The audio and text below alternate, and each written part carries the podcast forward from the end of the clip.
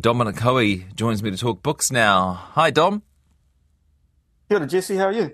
Good. Really look forward to having you on the show, and I'm enjoying your most recent recommendation at the moment, Ill Will, um, which people can find if they look up on the RNZ website. I did a bit of a tricky thing, which I promise I don't do too often, listeners, which is I um, I reserved a copy at the library when I knew that Dominic was going to be talking about it. So I've got the library copy. I'm sure there's more than one.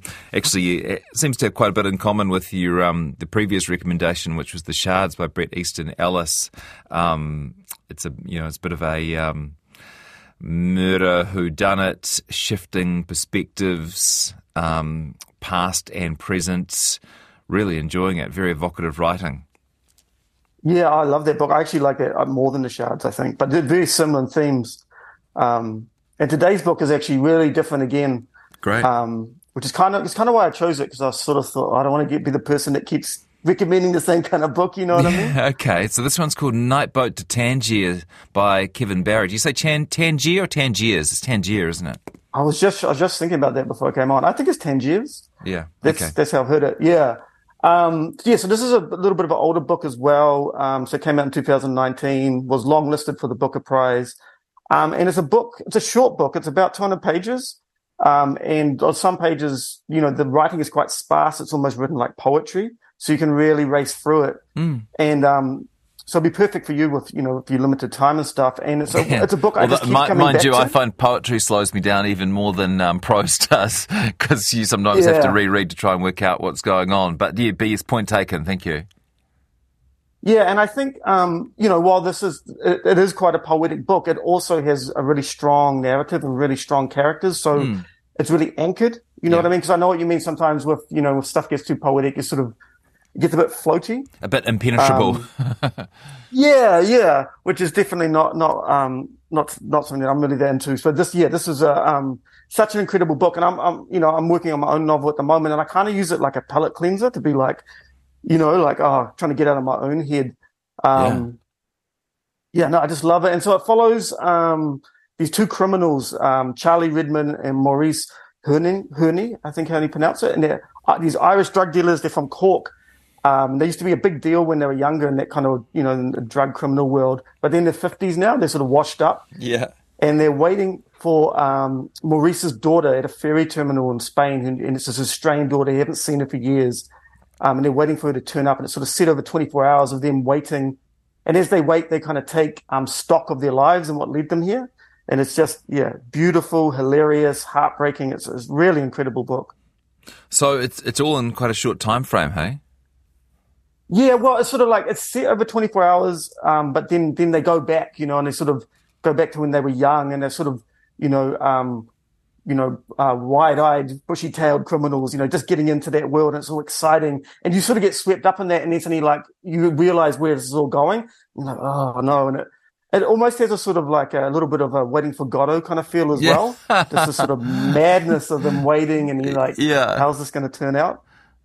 Waiting for Dilly, yeah, really. Yeah, yeah, it's really good. Um, so and, a lot of it, it sounds like a lot of the fun is in the relationship um, here. Um, and would you say dual protagonists?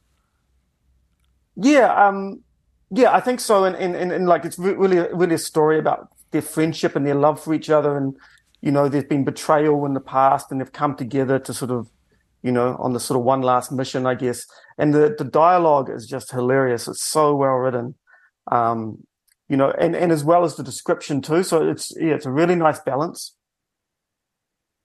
Do you um do you get ideas for writing? I know we've talked before about um about style, about how you've got to be careful not to um, pick up someone else's style or tone of voice. But do you, when you're reading a, a an acclaimed or a, a very um, skillful writer like this, think, "Oh, I I see what he did there, and I could do my own version of that. Oh, for sure. And I think the other thing is it sort of like um, shows you what's possible because I think it's very easy, you know, like I've been working on this novel, I'm writing it the for over a year, and it's very easy just to get so stuck in that. And then you read some of these lines from here and you're like, oh my God, Dick. you know what I mean? There's so much more that I could be doing. Huh. Um, and, and, you know, um, Barry, Kevin Barry is like, he's most, like before this book, he was most famous for his short stories. And you can sort of feel that in here, like, you know, the economy of words and, um, yeah, I can't recommend it enough. It's a really, really beautiful book. Yeah, thank you. It's called The Night Boat to Tangier by Kevin Barry. You, you started on short stories yourself, I should say, uh, Dominic. You, I think you won a big short story competition, which um, kind of launched your career as a novelist. Is that fair? No, I actually, I actually came to it backwards. I actually wrote a novel first, and then I was like, oh, I should try. And then I wrote some short stories over lockdown to sort of try and because when I wrote the first novel, I didn't really know what I was doing. Yeah. And then um, after the after it came out, I was like, I better learn so learn how to do this, you know, craft. So I um I wrote a dozen short stories over lockdown and entered one in a comp that that won. So yeah, kind of came to it backwards. But I mean, I actually personally find short stories a lot harder than writing a novel, to be honest. Less time consuming, but to get it right is very difficult. You know? Yeah, yeah, yeah. That's what we were talking about before. More densely packed. Um, speaking of reading, do you tend to have more than one book on the go, or, or do you just like to do them one at a time in single file? Uh, yeah, I usually have more than one. At the moment, I'm actually like, I'll usually have, you know, like a physical book and then maybe a couple of audio books as well. Um, huh. Tell me about audiobooks. Did, did it take you a while to come to that way of reading, or did you leap into it straight away? No, it did. Um, I, I, actually, because I'm dyslexic, I find um, nonfiction quite hard to read. So I find on audiobooks I can get into it a lot more. And um, I walk a lot as well, so I kind of like yeah. it's good. You know, it's good for that. You can be walking around, learning some stuff, and and, but as a um, creative type, do you also feel? Sorry, it's a bit of a uh, an interview with you today, but um, do you also feel the need to kind of have walking time without anything going into your ears, a bit of kind of chewing time for your brain?